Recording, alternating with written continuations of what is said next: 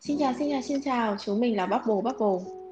Tại đây chúng mình nói về mọi thứ từ nhỏ nhặt tới mộng mơ xa xôi của những đứa trẻ thành thị dưới 30. Chào các bạn.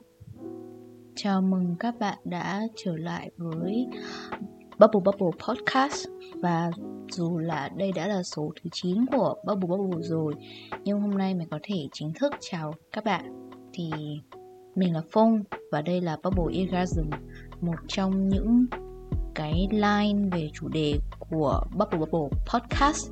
Và tại Bubble Orgasm sẽ chỉ có Phung và những thứ làm cô ấy thích thôi.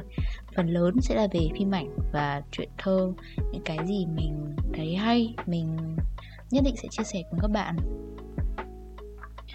Và ở tập đầu tiên của Bubble Orgasm mình muốn chia sẻ với các bạn một bộ phim nói về hành trình của những mảnh đời với những vết thương vô hình qua lời kể của một cậu bé 13 tuổi tên là Tống Trình Hy và bộ phim ấy tên là Dear X hay còn có cái tên là Who Loved Him First Thực ra là mình thích cái tên Who Loved Him First hơn vì kiểu nó khá là sát nghĩa ấy.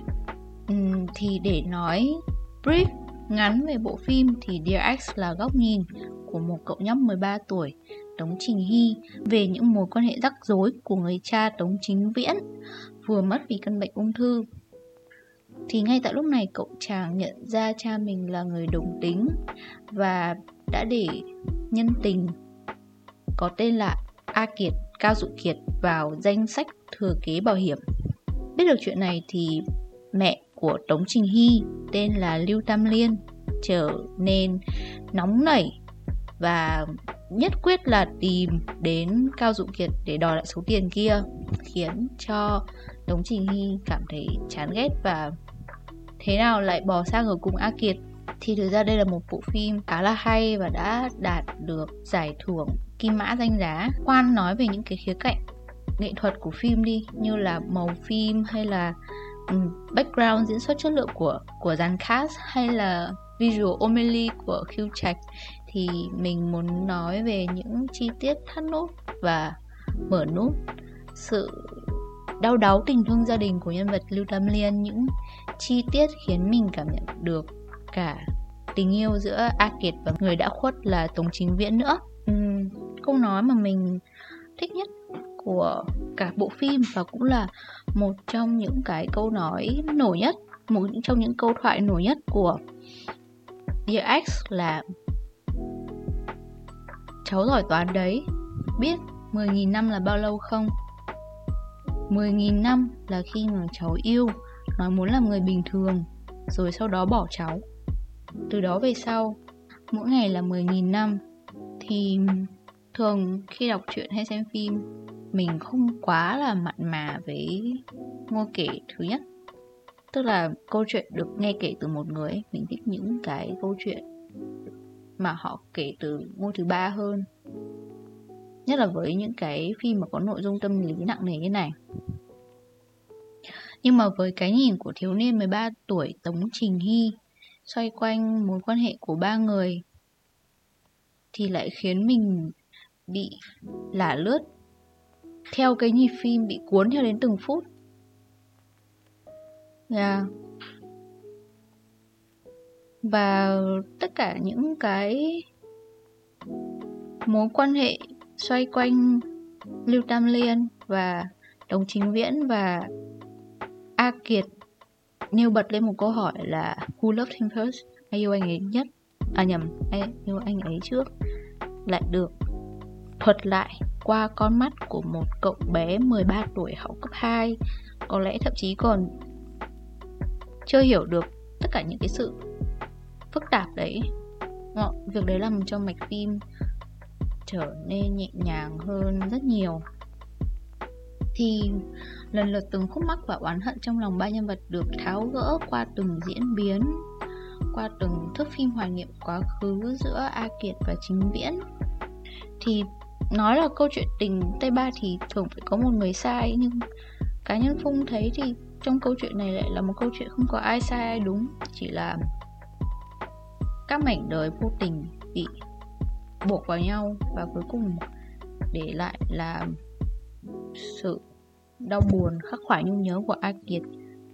Sự cuồng nộ bất lực của Lưu Tam Liên và hàng tá thắc mắc của đồng chí Hy kiểu như là tại sao bố cậu lại bỏ đi trong chuyện này? Ai là người xấu? Tại vì ngay đầu câu chuyện thì Trình, Trình Hy đã cho rằng A Kiệt là người xấu nhưng mà qua từng cái nhịp phim thì cái góc nhìn của cậu đã được thay đổi.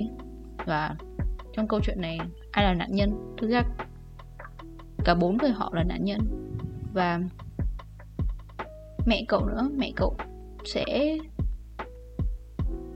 tiếp tục như vậy đến bao giờ?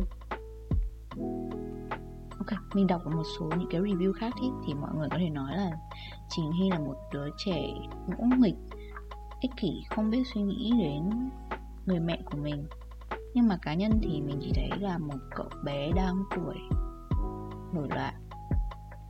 Và cậu ấy cũng đang tìm kiếm lối thoát trong mơ hồ thôi. Uhm, có người thì lại nói lưu tam liên là một người đàn bà cái độc. Nói rằng lưu tam liên là người đàn bà cái độc vì cuộc hôn nhân của cô ý bị hủy hoại và Lưu Tam Hiên lại chính là người đến trước mặt mẹ của Cao Dụ Kiệt và nói rằng anh ta là một người đồng tính, làm kẻ thứ ba phá vỡ hạnh phúc gia đình. Thì việc đấy khiến Lưu Tam Hiên cũng không khác gì một người thứ ba, cũng là người đi phá vỡ hạnh phúc gia đình người khác. Nhưng mà mình thì chỉ thấy một người phụ nữ tuyệt vọng thôi, một người đã dành suốt 13 năm cống hiến cho gia đình và nhận lại được một cái tin rất là động trời ấy. Và cô ấy chỉ cố gắng cứu vãn cuộc sống nhỏ của mình trong bất lực và buồn tủi thôi. Còn cuối cùng nhân vật chính cũng không phải gọi là nhân vật chính nhưng mà là nhân vật mình muốn focus ngày hôm nay là A Kiệt. Ban đầu mọi người có thể thấy là Cao Dụ Kiệt được khắc họa một người đàn ông khùng khùng điên điên. Ờ, không hiểu sao lại đi phá hoại gia đình của người khác như vậy. Thực ra thì diễn biến tâm lý của mỗi nhân vật đều rất hay đều có chiều sâu và nhịp chuyển biến. Nó có một cái sự vừa phải vừa khéo. Nhưng mà nếu mà để phân tích từng người thì thực sự là mình sẽ nói hết cả ngày mất. Nên mình xin tập trung vào câu chuyện của cao dụ kiệt do khiêu trạch thủ vai. Điều đầu tiên là phải nói về vẻ bề ngoài. Mình đọc ở trong một bài phỏng vấn Thì thực ra khiêu trạch cái duy nhất mà điểm tương đồng duy nhất giữa khiêu trạch và cao dụ kiệt đó chính là vẻ bề ngoài rất là nhẹ nhàng và rất là cuốn hút thì để chuẩn bị cho vai diễn này thì thực sự Hugh trạch đã phải bỏ qua cái lối diễn điện ảnh từ tất cả những cái phim trước đây và học lại tâm lý của nhân vật và diễn lại theo một cách bản năng hơn. Và cuối cùng mình nghĩ là hình tượng cao dục kiệt đã được khắc họa rất là xuất sắc. Đó, thì đây đây là thể loại phim thì nó là thể loại phim mình nghĩ là kiểu gia đình, tình cảm gia đình. Nhưng mà nó vẫn có một cái yếu tố LGBT cho nên là mình vẫn muốn nhắc đến ấy là cái câu chuyện tình cảm giữa A Kiệt và Đồng Chính Viễn. Thì thực ra là mối quan hệ của họ không tức là nó các thước phim ấy không lãng mạn nó không có nhiều sự tình tứ những cái bộ phim xô thịt về đề tài giới tính thứ ba như, như những ví dụ như là nhưng mà để so sánh với series The Story hay là bất kỳ bộ phim Bollywood Thái Lan nào thì thì nó chỉ là một cái câu chuyện nhỏ bên lề nó không nó không có nhiều chỗ, nào nhỉ? Không có nhiều đất để diễn. Nhưng mà lại vẫn được truyền tải một cách rất là đầy đặn. Nó cũng không có nhiều, nó không nhắc nhiều đến cái cảm xúc ban đầu, thổn thức, rung động. Nó không được đề cập nhiều đến và thực ra hai người họ đến với nhau rất là tình cờ và nếu như cá nhân mình được khai thác sâu hơn về mối quan hệ này thì mình sẽ miêu tả như một bộ truyện đa mỹ ngược luyến tàn tâm là chính tay Tống Chính Viễn, là người kéo A Kiệt ra khỏi sinh lấy vác vấp của tuổi trẻ nhưng đấy cũng chính là người đẩy A Kiệt lại vào hàng hà xa số của xoay dứt và khổ đau ấy họ đã là một đôi từ trước rồi, nên là trong này mình sẽ spoil một chút thì A Kiệt mới là người đến trước ấy. Chứ không phải là Lưu Tam Liên và tình yêu của hai người được gắn liền với giáp hát, với giai điệu ba ly đào đó, thì trước đó các dụng chỉ là một thanh niên bất cần lăng bạc đầu cắt moi đua xe này kia. Và chàng trai gặp được người rung động mà đổi thay. Người đó dạy ác kiệt chơi guitar, nấu cho ác kiệt ăn đủ các món và làm cho một thiếu niên bất cần để lộ ra một phần ngây ngô trong trẻo. Nhưng mà cũng chính người đấy lại bỏ ác kiệt để chọn theo con đường khi đấy được xã hội cho là luân thường đạo lý. Lấy vợ sinh con, ngày mà đồng chính viễn, đốt pháo hỉ rộn ràng thì ở đằng xa lại là hình ảnh cao dụ kiệt, dùng bật lửa châm điếu thuốc tan nát cõi lòng.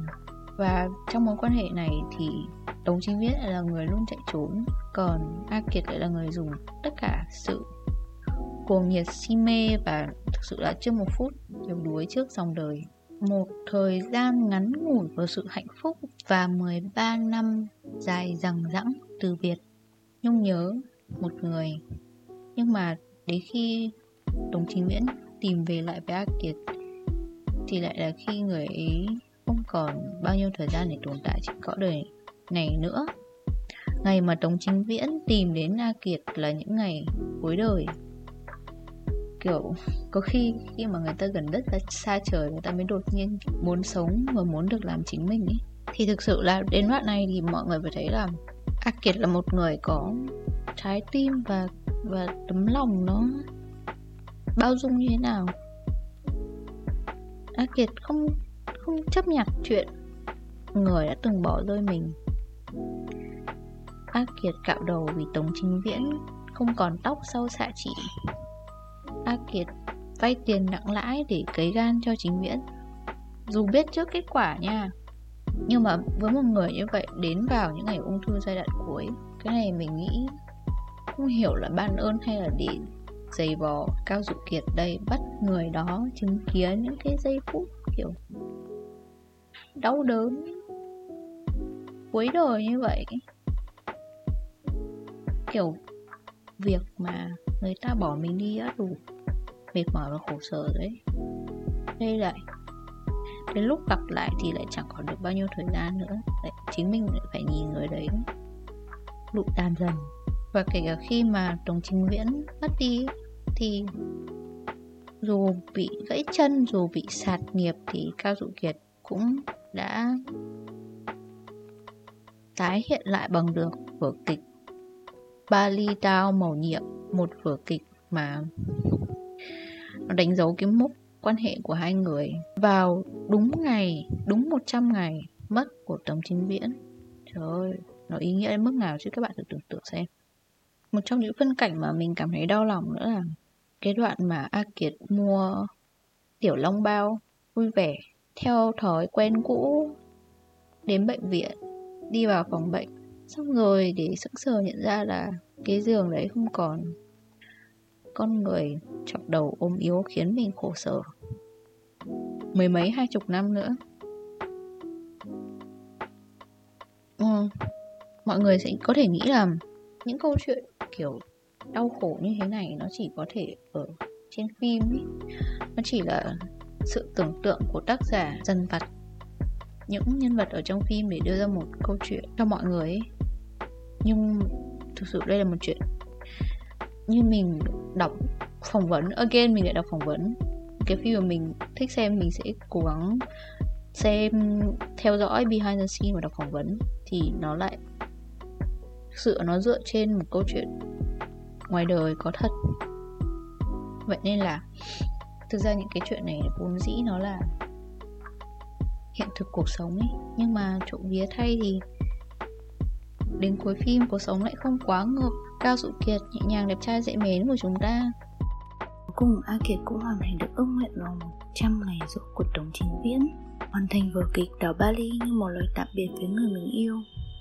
Lưu Tam Liên không còn cố chấp ôm hận thù, giải thoát cho A Kiệt khỏi nợ nần, hàn gắn mối quan hệ mẹ con với Tống Trình Hy.